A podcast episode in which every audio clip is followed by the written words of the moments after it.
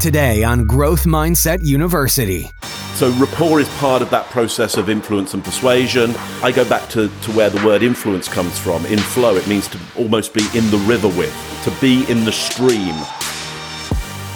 You're listening to Growth Mindset University, educating tomorrow's leaders with lessons from today's entrepreneurial elite. It's a progressive new age of business we find ourselves in, and we'll help you find the success you seek by listening to today's industry professionals and thought leaders teach us the lessons we should have learned in school but didn't. Now, please welcome your host, Jordan Paris.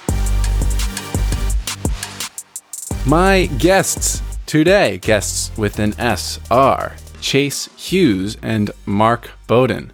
Chase and Mark are two people that I've been looking up to in the space of human behavior and communication for quite a, a long time now. They've both been previous guests on the podcast in uh, uh, Ch- uh, Mark in uh, in the 80s, I think maybe episode 83. I'm not exactly sure, and then Chase episode 64 from when we still recorded on Zoom, so it sounds like we were uh, recording underwater there. But we're on Squadcast now, so the audio quality is really good. And we just spent 35 minutes uh, with technical difficulties making sure everything was working all right because it wasn't. And uh, but they're here now, and uh, this is my favorite thing to learn about human behavior. And these are some of my favorite people to learn from in this space. So, Chase Hughes, Mark Bowden, welcome to our panel discussion today. Great to be here. Thanks for having me, us. Of Thanks course. for having me, Jordan. Of course. So I'll I'll start with our first question here. Uh, what is like you know as far as reading behavior, Chase? What is the actual process of learning that? How how do we even begin? And Uh, why and why is it important too? Well, I think it's important because uh, human behavior is probably 17 million years old, and language is maybe a couple hundred grand. So, the fundamental part of every human brain is wired for behavior. It's one of the reasons that we are born with facial expressions. We're born with nonverbal communication. It's the reason that we see a kid say the F bomb in front of their parents for the first time. They, they instinctively kind of reach up and cover their mouth. No one taught, no one teaches us that stuff. We're born with it. And I think the process of learning it is a lot like learning to, to ride a motorcycle. There's a whole lot of moving parts you've got to manage at the beginning, but it's best to, to master one thing at a time. Absolutely. And uh, Mark, what would you say is the actual process of learning human behavior? Would you say much the same thing, or a little bit, or do you have something to add? Yeah, well, I, I, would say, you know, Chase's point there, we, we don't really learn human behavior. It, we already have it. Like it's something we've already got. And so, so what I kind of think about it is how could we learn to understand it better? So I think we can learn to understand it better. Can we learn it better? No, it develops enough. So just as Chase was saying, you know, kid doesn't learn to smile. Kid smiles or, or doesn't smile. If they don't smile, there's a real problem either, either with them or their environment. So, uh, I think it's so interesting to learn how to understand other human beings better simply because we work in groups. And if we can't work in a group, then we can't build big structures. Whatever you might think a big structure is, that needs lots of people all doing the same thing at the same time or working to a plan at the same time. The better you can plan together and work together, the more advantage you're going to have uh, as a as an individual within a group or as in a group within groups. Right. It's essential to So, so reading behavior and and commu- and and communicating effectively, like this is a this is a must have skill. Not, not, not really. You can get away without it. I mean, it's just you won't. It's just you won't have an advantage. I mean, I Yeah. think Right. Sure. if you take like, it's not a it's not a must have at all, but uh, it's the number one thing that every top salesman has in common that they have the ability to either a do this naturally or b they've spent time getting really good at it. Mm, hmm So, like, let's talk about. Uh, well, well, first off, actually, I mean, I can recommend as learning resources on this. Um, going to be, I'm holding up these two books right here for people who can't see. Winning Body Language by Mark Bowden, and then The Ellipsis Manual Analysis and Engineering of Human Behavior by Chase Hughes. Two really great books, of which I have a lot of highlights in. And uh, I can recommend these as great learning resources uh, as far as reading behavior and, and effective communication and so much more that I can't even like begin to describe hundreds of pages of here of information. So get these two books by, uh, and then, and then Mark actually has uh, a more recent book, uh, Truth and Lies, right? I actually see, yeah, see it in the background. so let, let's, let's talk about like detecting deception. Like what is, what are a couple of cool tricks here as far as detecting deception? Who, whoever wants to go first on this one. Mark, I took the lead last time. Why don't you? All right, great. Get it up. So, um, so here's what I would I would think about. Uh, for for for a start, there there is no one single indicator that we can see that will tell you if somebody's being deceptive or not. So let's, you know, from my point of view, let's discount. Oh, you know, check out this signal or this signal or this signal. Yeah, you could get a cluster and you could get a cluster within a certain context and that might get, get you closer to knowing the truth of are they being deceptive or not. If I were called upon to go, Hey, Mark, can you come and check this out and see whether this person is being deceptive? Here's what I'd be doing. Actually, I wouldn't be watching anything that's that's going on. I'd shut down the simply because I know if they're doing it on purpose and and it's a high risk situation, they might be quite good at being deceptive. So they might be able to control a lot of their non their body language. And so taking that into consideration, I'm just going to listen to the sound. Mm. And here's what I'm going to listen out for. Anything that I go, God, that's a bit odd. Why are they saying it like that? Why they, why is their voice changed right now? Why is that so different from the tonality or the, the timbre or the musicality of their voice beforehand? Because here's what I know. They'll have a lot more trouble controlling their vocal cords and, and some of the subtle noises that those make. Now, will that change mean they're being deceptive? I have no idea. I don't know. But all I'm going to do is go, well, that's kind of notable. I think we should investigate that element more. We should interrogate that moment. That's the way I I'd go about it. Could I fail? Yeah. Could I could I succeed? Yeah, could succeed. Yeah, actually, one of the things that I've been uh, uh, what's been interesting to me, uh, an interesting phenomenon to me the last month or two is like listening to listening to the TV without actually like watching it and a lot of times I can't even tell you a specific example but sometimes I'm like oh that person's full of shit.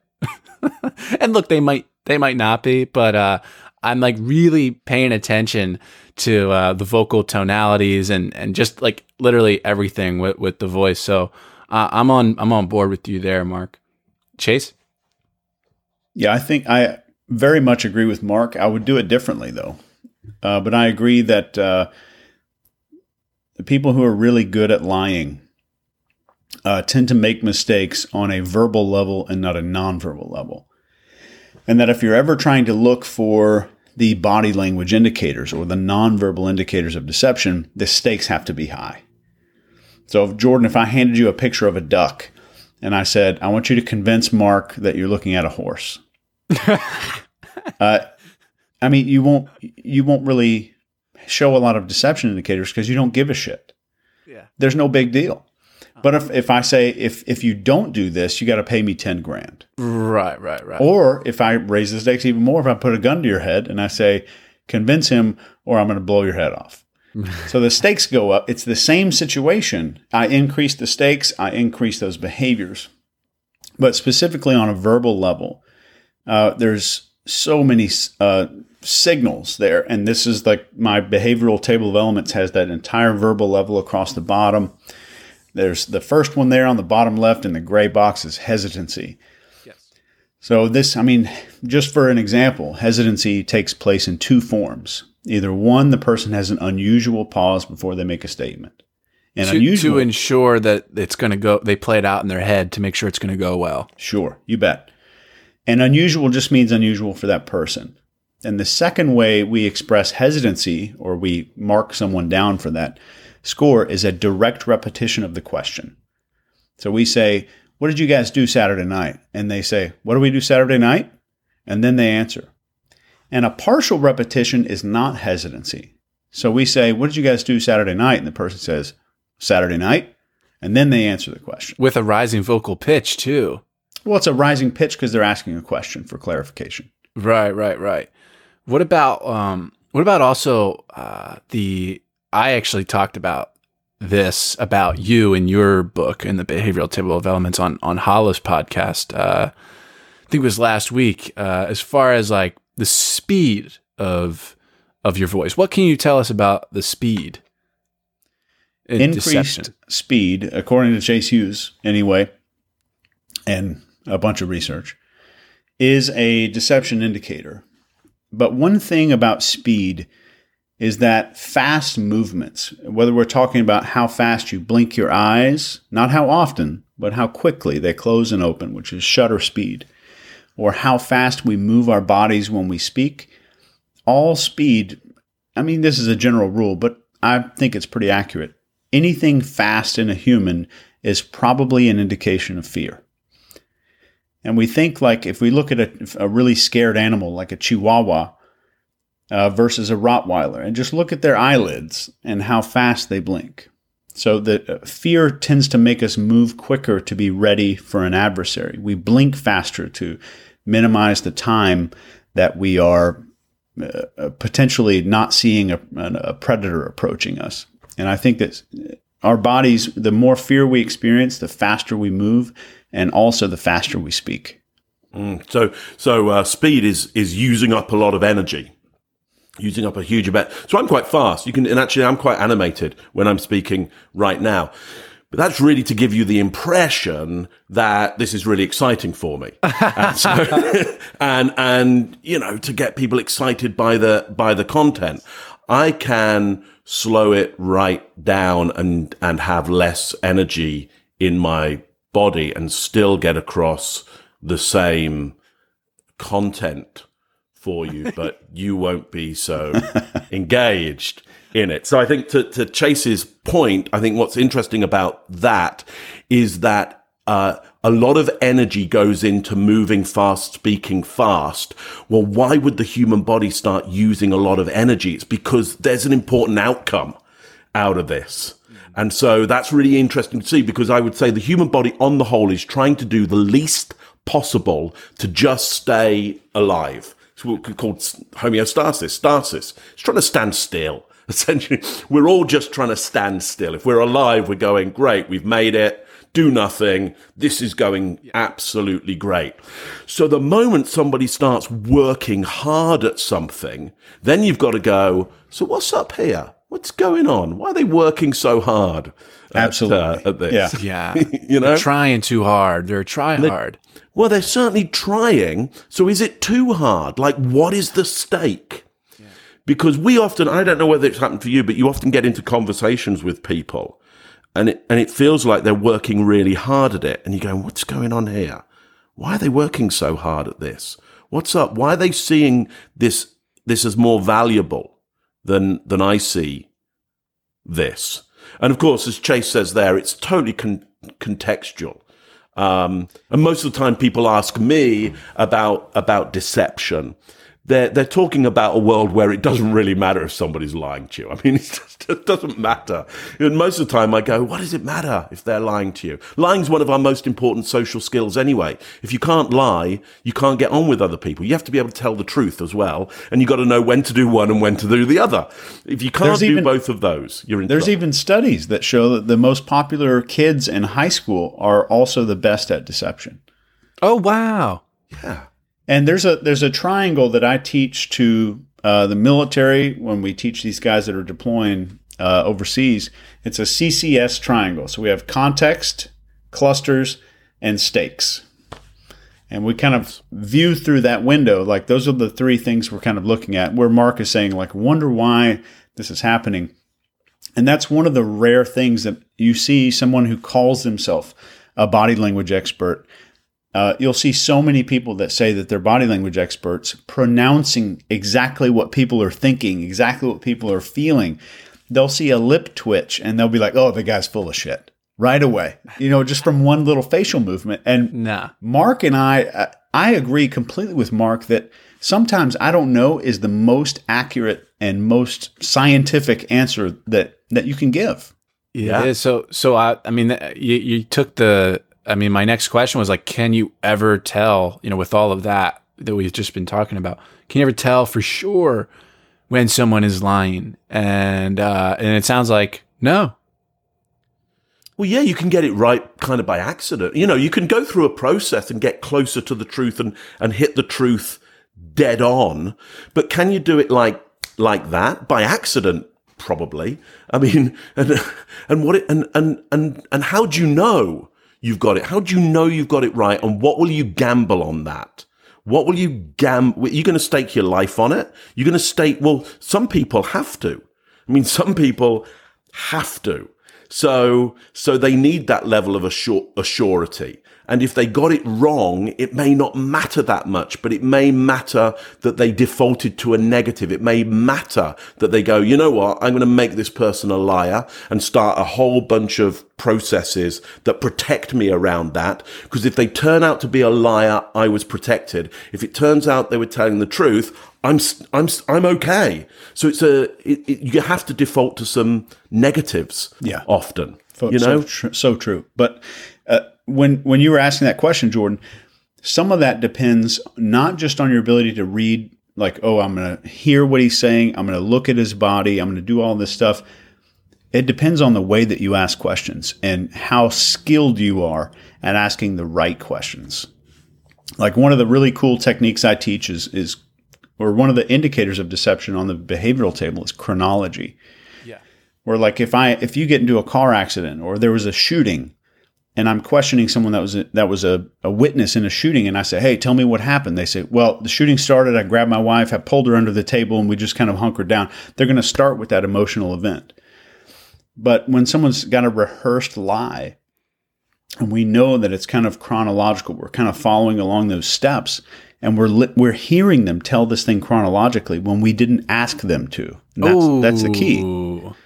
When we didn't say walk me from the beginning to the end. Ooh. And then think about this. How many times have you said the alphabet? 20, 50,000? Who knows? Sure. Yeah. But we have a tremendous difficulty saying it backwards. So if I say oh, that sounds like great, walk me from the end of that back to the beginning. Truthful events we can recall in reverse. So that's just one one example of those questioning techniques where I teach like there's 61 questioning techniques. That's just one of those that you can just kind of layer into a conversation that makes the person expose that they're being deceptive. Yeah. So I, I would look out as well for often the the framework, the window dressing that people put around their story as well. And let me give you one specific that you'll be able to go and watch, which is if you watch the uh, the BBC interview with uh, Prince Andrew. And one notable thing that take a look at is that he quite often says will answer a question with a framework of, well, you know, the funny thing is, and then start to give, and then uh, he'll use that, and he'll often use, well, if you see what I mean, and then give the story. Well, hang on though. The funny thing is, you telling me this is going to be funny, and then I hear your story, and actually, there's no humor in there. So why do you need to inform me of the humorous content within this? or if you see what I mean, which seems to me like like what what Chase and I might call embedded instruction, which is uh, I'm telling you to to understand this and align with me on this before you've even heard the detail. Before you've even heard the story, I'm telling you that you will get this and and agree with me. Yeah.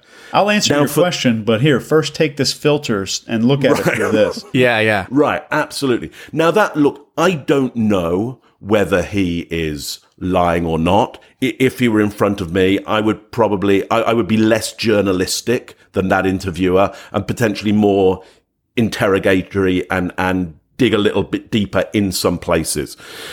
But that's the kind of thing I, I I look out for in deception is what is the story you're trying to put around the story to get me to accept your story. You know what I hear all the time? It's kind of a pet peeve is to be honest, oh, to be honest, yeah. not even going to lie. Right, I'm gonna be honest with you, Jordan, Implying that everything else that you had been telling me was a lie. So Yeah. this time, this statement, you're going to be honest though. I'm gonna honest Honestly. Real yeah. talk. How much is the car? Well, look, I'm going to be honest with you. why, why are you framing it? Just give me the number. Like the number is fine. Give me the To be- number. yeah, to be completely transparent. blah blah blah. Yeah. Yeah. that's funny, guys. That's that's a good one. So like, what? Let's. We were talking about TV earlier. Do you guys have? I I know Chase's Chase has watched like the the, the Bachelor for uh, or, or Bachelorette or whatever to you know to study body language and human behavior. But do you guys do you guys have any other favorite reality TV shows that you study for uh, or, or enjoy at least looking at or, or and watching for for these purposes? Yeah, I've got one of my students uh, that introduced me to this, and it is like it's a trashy show filled with like super trashy people. Oh. Uh, but the body language is fantastic in the show. It's called Catfish, and it's a MTV show. If you're not familiar with it, where this they track down these people who's like this fifty year old guy, like overweight dude sitting in his underwear on a couch pretending to be this 19 year old girl on Instagram and like messaging people and like getting into online relationships. So they track these people down. it is fascinating. So I, I would I would go with with this. Uh, often the reality shows for me, some of them are are s- almost scripted and and made to look like reality. They're a lion in of themselves. Yeah. and so and so I always wonder that with these reality shows. Like I feel like Sure. I, I've been thinking more and more, becoming more pessimistic about them over the past year. Like I'm like, oh yeah, that's fake for sure. But sorry, Well, they're super expensive to make. So Yes. why would you leave it up to reality to try and create entertainment when you when you got when you got employable writers who can write scenarios and dramas and then just tell the people who are who are real people but they're good at performing. Um, because often you'll look at it and you'll just go, no, you would never have that conversation in front of a camera. no, You'd never right, do that. exactly. You'd actually go, actually, can you can you excuse us for a moment? We've actually got something really important with the family to discuss now. So I feel like this isn't the- appropriate. Yeah, I agree. I feel like producers are like, like, like, hey, ha- talk about this over here, right? And that, like, and then they come over and film it. Right, right, yeah. So, so, so you know, what, sometimes what you're watching there is is is the person a good actor or not? can they can they deal with acting out this this drama? What I'm interested in is what are those moments where people are in an actual drama right now, real people in an actual drama right now, and, and one that's that's high stakes. So um, take a look at some of those, some like America's Got Talent or something like that, and those moments when somebody comes out in front of a large crowd and they can't handle it, they or they can't handle the criticism, or they and and you start to see.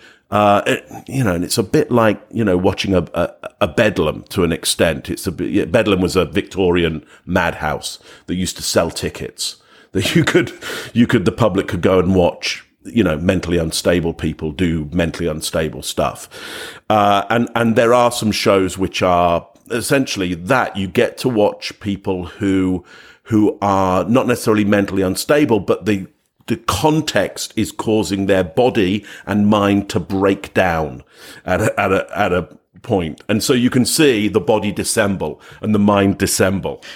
That stresses me out to do that. I have empathy for those people. So just watching that stuff makes me that I feel it in my body. Like even watching the movie Meet the Parents or Meet the Right. Fuckers. Same thing for me. Right. Well, I mean, notice, you know, notice the kind of behaviors that you, that, that we might do if we've got a lot of empathy for that situation. Again, you can start to watch your own behavior in front of dramas like, like that. You know, can you, do you start to do the thing of like you can't see me, so I'm not watching, but I kind of am, or I totally can't watch this. This is em- embarrassing. This is shameful.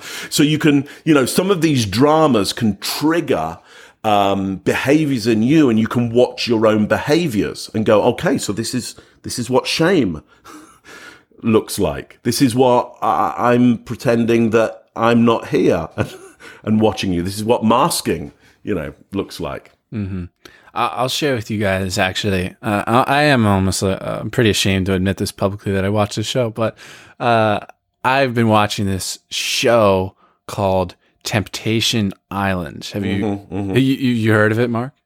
Uh, I, haven't. haven't heard. I haven't. No. So so these four couples go to an island in like Fiji or something and you know they, they're staying in these mansions and the, the girlfriends and the boyfriends have to split up and they don't see each other for 30 days. Meanwhile at the at the girl's house there's like 20 guys trying to tempt them to leave the island with them and then they're uh, um, you know in the in the guy's house there's you know 20 really hot girls trying to tempt the guys to you know leave their girlfriends and uh, or cheat on their girlfriends. And uh, and so it's really interesting to watch this play out over a month. And uh, I've just I've definitely enjoyed watching it. And there's like yeah there's this one there's this one blonde girl that you know that tempted one of the guys by the way they all end up caving uh every Yeah, they've got to have a casting director that's like he's got a really cool list written by a behavior expert, like how to spot the lowest integrity human beings. That's what possible. they did. That's what they did. Yeah, yeah. but yeah, Mark Wahlberg is the host of it, by the way, and and he's Oh just my God. he's ah, I, I after watching that show, I don't know about him, and he calls it like a a dating and relationships show. He's like, I host a dating and relationship show. I'm like, like no, you don't. you host like a a, a cheating. that's it's it's just weird. It's not the same, but There's another one out there called I think it's called Naked and Scared or something. Uh, yeah, like naked that. and afraid. I saw I- Naked and Afraid. Okay. Yeah, yeah, yeah. I mean, that's a great example of like how can you put two people under as much pressure as possible, Mm. get them cold, tired, hungry, naked, and and watch them fall to bits. It's it's it's it's an extraordinary uh, kind of car crash. right. Uh, it's, I mean, um, you know, it's it's not that entertainment like this hasn't been around. It's always been. It's always uh, it's always been around. Um, uh, but it's easy to watch now. Do you remember the movie Idiocracy? No. It's about how stupid and how our culture is devolving, and it takes place in the future. And this pro wrestler is the is the president, and their country's just gone to shit. But there's a television show in this movie that everybody watches called "Ow My Balls," where people just get kicked in the balls every day. That's the whole purpose of the show, and that's where we're headed. It looks like that's where we're headed. Well, listen, I'm I I think I think America's next president is probably Dwayne the Rock Johnson. like that's I'm voting for uh, I'm voting for Antonio Brown, that uh, that that that wide receiver that's just out of his mind. I'm I'm kidding, but uh, I saw a uh, it was it, it was like he tweeted it was just the stupidest thing ever. He he tweeted he, his tweets are really stupid and and and you know what what he says I do not endorse. So so keep that in mind. But uh, I just say that as a disclaimer. But he tweeted no more white woman with an W O M A N, not not plural, so singular. Yeah, no more white woman 2020. And then someone replied with like, yeah, like like you know, like an Obama like hope sign, but like changed it, like put put like Antonio Brown's face on it. And and instead of like hope, it said no more white woman 2020. so that's why I uh, that's why I bring uh, I bring up that I'm voting for Antonio Brown, but I'm really not. But uh, I I'm, I got a few more questions for you guys. Like if you wanted to uh, make a great first impression on somebody, say for example a first date, what would you do? When I first started this podcast, I had no clue what I was doing, and it showed. This podcast was terrible in the beginning, so much so that when people tell me today that they listened to early episodes, I cringe because it was just that bad. But along the way, of course, I figured things out and started growing as I was going. But I wish I knew these things in the beginning. I could have saved so much time, money, and just sheer embarrassment. Now I'm solving for all of the unknown variables of podcasting for you with my brand new course, How to Become a Rockstar Podcaster. Oh, and by the way, it's completely free. In the course, I give away every single one of my secrets from marketing to building a business around your podcast and monetizing your podcast without ads. I put a ton of effort into this course over the past few months, and it is extremely professional. And this is something that people around me said I should be selling for 400 bucks, but I said no. I am giving this away for free. I couldn't think of something better to share with you. So, for free access to my new course, How to Become a Rockstar Podcaster, you can go to jordanparis.com forward slash course. That's jordanparis.com forward slash course for free access to my brand new course, How to Become a Rockstar Podcaster. I look forward to seeing you in the course. Let's build a business around your podcast. If you wanted to uh, make a great first impression on somebody, say, for example, a first date, what would you do? Well, I'm I'm past that now. What would I do? What would I advise others to do? Let's let's let's. Uh, here's here's what I would think: is you got to you got to do some intelligence work to find out what that person values, what is valuable to them, and and and come uh, displaying uh, some kind of alignment with that that value, with what is valued. So alignment with values is going to work pretty well. Now, what that is, I don't know. It, it would it would depend on the on the person. Uh, you know, for example, I, I was brought up in in the UK and England. I really value time. It's kind of a cultural thing, like being on time. That's super important. So, um, so I judge you if you are late. You know, whoever you are, I judge you if if you are late, and depending on on how in touch I am with my knowing that, either unconsciously you get judged and there's nothing I can do about it, or I'm having to manage my judgment system and go, okay, uh, Jordan's late. Uh, handle yourself, Mark. Calm down. It doesn't mean anything by it. It's, but if I'm not in the mood to do that, I'm, I've, I've judged you. Right. You know. Yeah. So, so being considerate though of the other person's values. Yeah. Yeah. Okay. Chase. I would say if I was to give you like some hard and fast rules, uh, number one, never move faster than you could if you were underwater. Number two, Why though? Why? we just spent five minutes talking about how speed and fear are correlated. Okay. Okay. Okay. I got it. All right. Next. Never move faster than you could if you're underwater. Uh, focus on being interested more than being interesting, and that'll that'll put you light years ahead of most people. Yeah. Absolutely. And second, ask questions about passions and inspirations. And like, well, what led you to do this? What was the what was the inspiration that that caused this? Yeah. Yeah. Yeah. You And- get at the root cause. You actually find out some of their values. Then. Yeah, and that's how you kind of discover values. And from a nonverbal behavior perspective, uh, we want to display. I watched this really cool uh, TED talk. This guy was talking about speaking with open hands.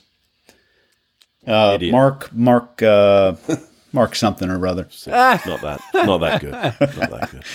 For, I mean, for, this- for this listeners open- that don't get the inside joke, uh, It's it's, it's Mark's Mark. TED talk. It's Mark's TED talk. yeah. which I highly recommend.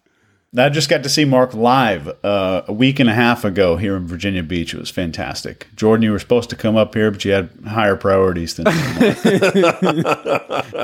My my sincerest apologies. We'll make it happen again. A couple of the things that I teach uh, our, our intelligence community, and uh, granted, it's a five day course, but some really cool things to spot during a conversation. If I see lip compression, I know there's probably something being withheld. There's an opinion or something being withheld. I need to pay attention to what might have caused that. If I say Hillary Clinton and somebody goes, and they they purse their lips together, that's a big deal. That that might mean something. So I need to just pay attention to that and just mark it out. I'm not going to say, "Oh, this person voted such and such way," or they hate this person, but it's it's noteworthy. Yes. That makes it noteworthy. Um, and finally, just try try your best to remove barriers, and that that includes your human self, like your arms between you and the other person. And that includes glasses on the table and stuff like that as well. Don't don't cross your arms. Would that would you consider that a barrier? I would. Yeah, I, I would too. Glasses on the mean, table. It, it, you know, like anything else, it doesn't it doesn't mean anything until it does, and we don't know. It could mean so many different things. But but what are they most likely going to default to that it means? They're most likely going to default that you're close to something, not that you're cold or you're making a decision. Often people make a decision. Uh, like there's all kinds of reasons why they cross their arms, but but people have been around enough and read enough internet articles or or been told you know they say well they say when you cross your arms people are closed. They've heard enough of that that culturally now it's like that is oh yeah they weren't into you because they crossed their arms so. And even worse than that uh, something that mark talks about quite a bit in his books and in his live trainings that the person may not read that on a conscious level Yes. Even worse, they'll read it on the unconscious, the animal part of their brain will read that, and they won't even know that they read your crossed arms. And they'll say, nah, something is off about this situation. I don't know what it is, because, uh, you know, my animal brain is incapable of speaking English to me. But all it does is give me a feeling that something's off or something's not right. Yeah, I was just going to bring that up, actually, the, the unconscious part of it, the subconscious part of it. It's, uh, yeah, that's a great point. Thank you for bringing that up, Chase. So let's talk about then on this date, we want to. I, I didn't mean to go with the, the date example, but we're going to continue yes, running with that because, did. because no, because the well, all right. Let, us talk about how we're going to develop rapport here. What's you're a cool, on a video chat with two body language experts? yeah, where, where do we think it's going to go? What do we think the, you're interested? Yeah, I'm. Uh, I'm, I'm kidding. I'm trying to solve my own problems. No, you're not. Yeah. kidding. okay, so, uh, rapport. Yeah, yeah, rapport, rapport. Sorry, Mark. Yeah, I, I. So, so first of all, so rapport is part of that process of influence and persuasion.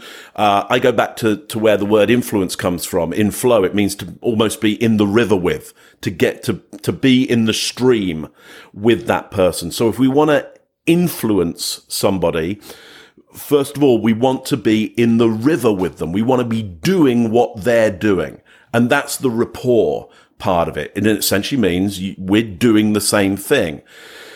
So I want to, first of all, on building rapport, show them accepting body language as to whatever they are doing. I mean, you know, within a, a, a window of if they're doing, you know, stuff we're going to get arrested for, it's illegal. It's, it's then, you know, there's obviously punishment and prizes around that kind of thing.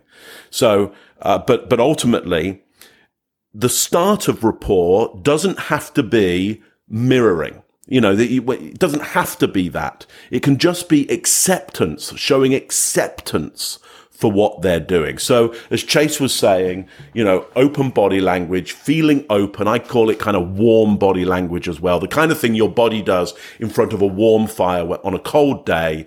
Lots of openness.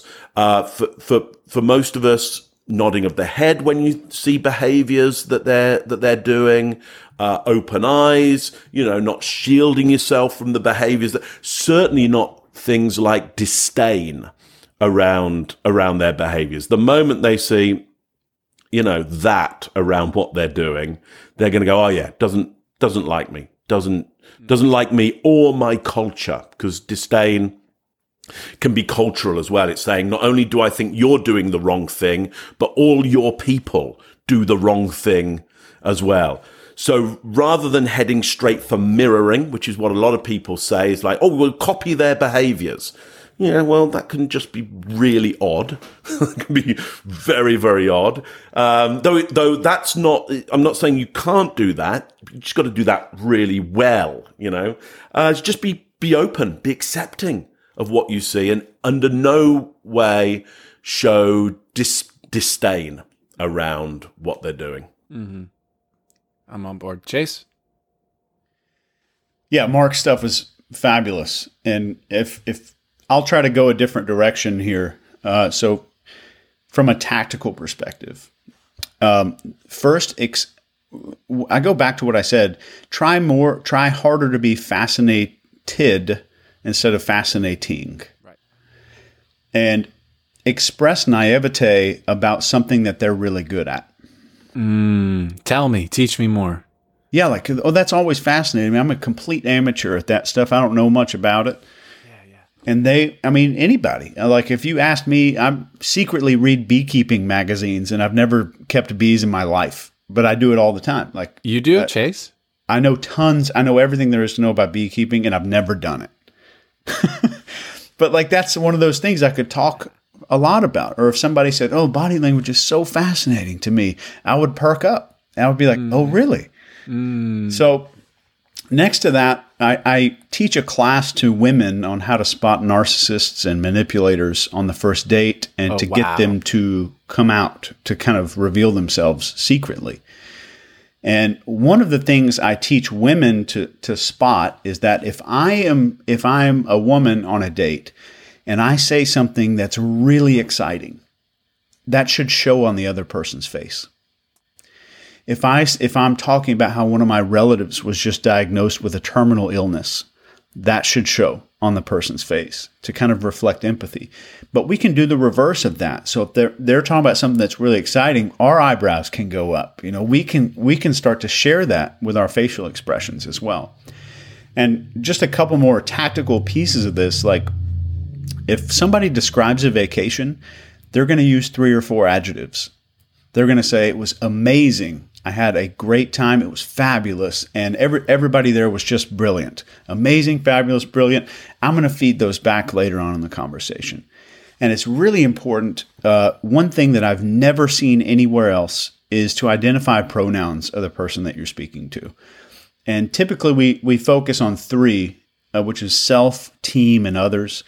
So if you ask somebody, well, what do you like about your new job? And they go, oh, it's great. My benefits are great. I've got my own parking space. I've got a corner office and, you know, the, the boss treats me really well. Those are all me focused pronouns. That for a team focus, the person would say, you know, what do you like about your new job? And they say, well, you know, it's a great team. There's a lot of great people that I work with. The boss is really fantastic and everybody goes out on Thursdays and has, has cocktails. Everybody gets along. So it's really important to know how they speak and kind of we need to match that.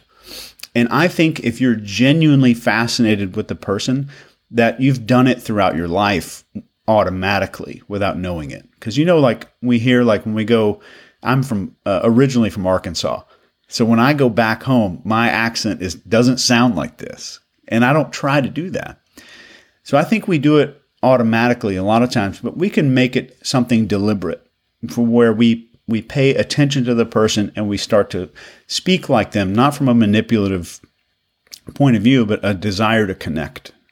Mm. I, I, think those are that's that's that's great because the, the, the real point here is is we mirror anyway. Yeah. We do it really quickly to work out, are you one of my gang or one of their gang? We mirror immediately to work out, are we, are we from the same land, the same people? You know, do we hold some of the same values? So that's going to happen anyway. What's great about what Chase is saying there is purposely, how can you be more inquisitive, more interested, more consciously interested in other people because then you can speed up that process of, of a good, a great relationship or speed up the process of like, this isn't going to work.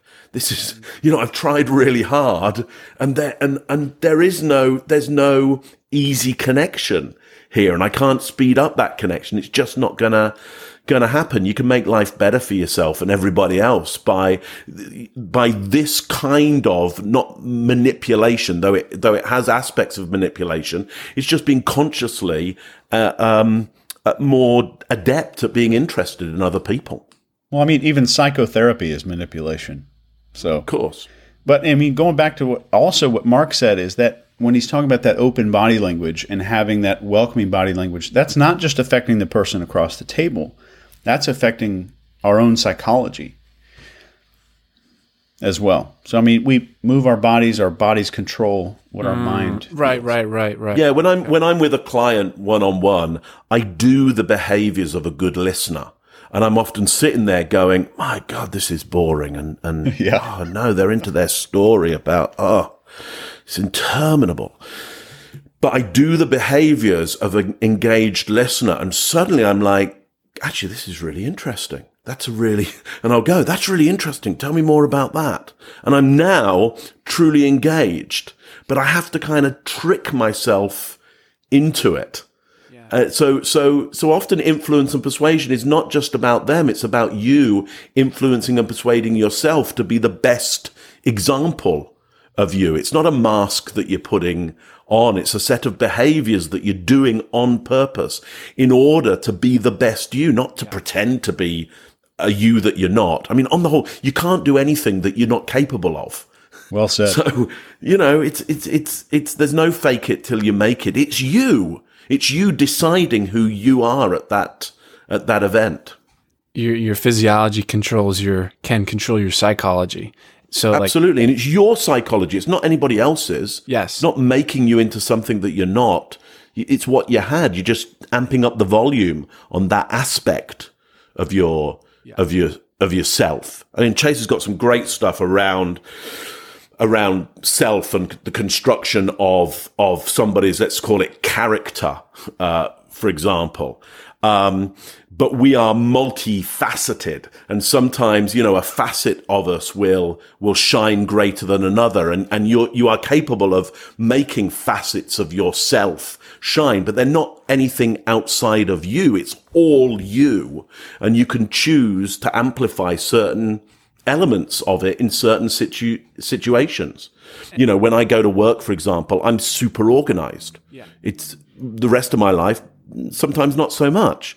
Well, am I pretending to be super organized? No, I'm just absolutely being super organized. it's, an element decision. of me. It's a decision. Yeah. Yeah. Yeah. So you're you're using uh, this. I mean, because this kind of leads into my next question. Like you know, as far as a couple of cool tricks around persuasion and influence, you're talking about using this as a persuasion, you know, physiology to psychology as a as a piece of uh, persuasion and influence. Yeah. What else? What, What- else, else as far as used? yeah, as far as persuasion? Well, when it comes to persuasion, let me talk very quickly about Sure. persuasion. Persuasion is medieval Latin for to move hard. So in persuasion, I so there's influence, which is get into the river, get into the flow with them. If you get into the flow with them, you should come to a point where there are several avenues that that you can take together, and at that point. In persuasion, you can lay down, you can talk about the different avenues that can be taken. And at that point, uh, you could, if you wanted to, stack the deck. You could make one of the avenues more, um, to more advantage to them, knowing their value system, knowing something about them, their character. You know, do, uh, do they talk about the corner office that they have, or do they talk about the team that they work with? At that point, I can go, well, we could go down this way right now. I think you get a big, bigger corner office. Uh, or I go down this way right now. I think you'll get to run a really big team and be part of a really big team. Well, I, you know, well, I know which way they're most likely to go. You know, I, I, I can predict the gamble a, a little bit. So, so that would be my, my point on that. I mean, it's philosophical more than tactical. Uh, maybe Chase has got some kind of really tactical things around that. Yeah. I'm the, I mean, I specialize in the tactic side of everything. So, uh, one great one that I've found throughout my whole life has dramatically changed conversations. I'll give you two that enhance persuasion to the degree that it's not a uh, like a sales pipeline to where I'm walking this person down and then I'm going to close them at the end. That's not how persuasion actually works. And most sales systems that, that close 30, 48% of the time is not because of the system, it's because of the person that's that's using it. Is you could teach the same sales program to somebody with low level social skills and they don't close deals. It's the, the humans make the difference. So one thing, uh, so for any of your listeners, next time you're in an Uber or next time you're sitting next to a stranger on an airplane or wherever. If you're in the middle of a conversation, stop someone to agree with what they're saying and compliment them on how open they are. And once they, or you can ask them a question, and this goes back to Robert Cialdini's consistency principle. If you ask them a question like, how, how are you this completely open with other people? Is that something you've always been, or did you have to work on that when you were younger? And if they answer the question, they have agreed to behave differently for the rest of this conversation. Yeah. Wow. So that is a fantastic little tool that makes conversations uh, new because these people if they're if they're being complimented on how open they are they're more likely to be more open which makes them reveal more and that makes the conversation different than anything else which makes it more memorable it's like skill solicitation. I could do that with with kindness too. I could replace openness with with, with kindness. You know, you if bet. I wanted if I wanted someone to be really kind to me for the rest of the interaction. Yeah. Yeah. And another great uh, trick that will help to kind of make the conversation is one of my goals in most conversations is to make it novel. I want it to be new. I want them to say, "Wow, this is different. There's something different about this. I don't know what it is, but it's different." And it's a, a technique I teach in intelligence circles called elicitation. And this is basically getting information from a person without asking questions. So when I teach, uh, just got done teaching PSYOPS, Army Psychological Operations Command, uh, just three days ago. And this elicitation, it's a six hour module, but it's basically I'm not asking questions, but I'm getting information. So think if I told you, Jordan, you need to go to Whole Foods today Oh, I like Whole Foods. Yeah, and figure out how much the girl that's working in the produce department makes every hour. Okay. And you've got 30 seconds to do it. Oh, wow. Wow, that's crazy. So we tend to think about money and sex in westernized countries the same. Like it's taboo. We, I, we don't talk about our income. So it's hard. If you walked up and be like hey uh, how much money do you make? The, well, number one you're instantaneously judged. Yes. Number two she's like who the hell are you? Like, why are you asking me this question? But if you go up and make a statement, the information comes out a lot easier than if you asked a question. So if you went up and said, "Hey, I just heard you guys got bumped up to uh, 17.25 an hour. That's fantastic. That's really great." And she'll be like, "What? No, we only make 14.75." Mm. And the you get the information from a statement instead of a question, and they volunteer it. So there's no asking of anything. So the more sensitive the information that you want out of a human, the less questions you should be asking. So it should be statements. So we trigger some human needs there. Like there's a human need to correct the record, which is what we just did to this to this person. There's also a human need to uh, complain about stuff. So think if you were in an Uber and you was like, "Hey, uh, tell me how your company treats you," they'd be like, uh, "It's okay." And then imagine if you were sitting in the Uber and you said, "Hey, I bet I've just read an article that Uber treats their employees better than any other company in America, and you guys get paid a whole lot. That's really great." And they're going to turn around and be like, "What?" and then you'll go on all kinds of stories. And the secondary elicitation technique is called a provocative statement. I mean, there's 31 of these techniques, but this one's really great. Is anytime you can just make a statement that causes a response. And typically these will start with so or I bet. So th- let's say the Uber driver comes back and be like, man, I bet you've got some crazy stories about stuff that's gone on in this car.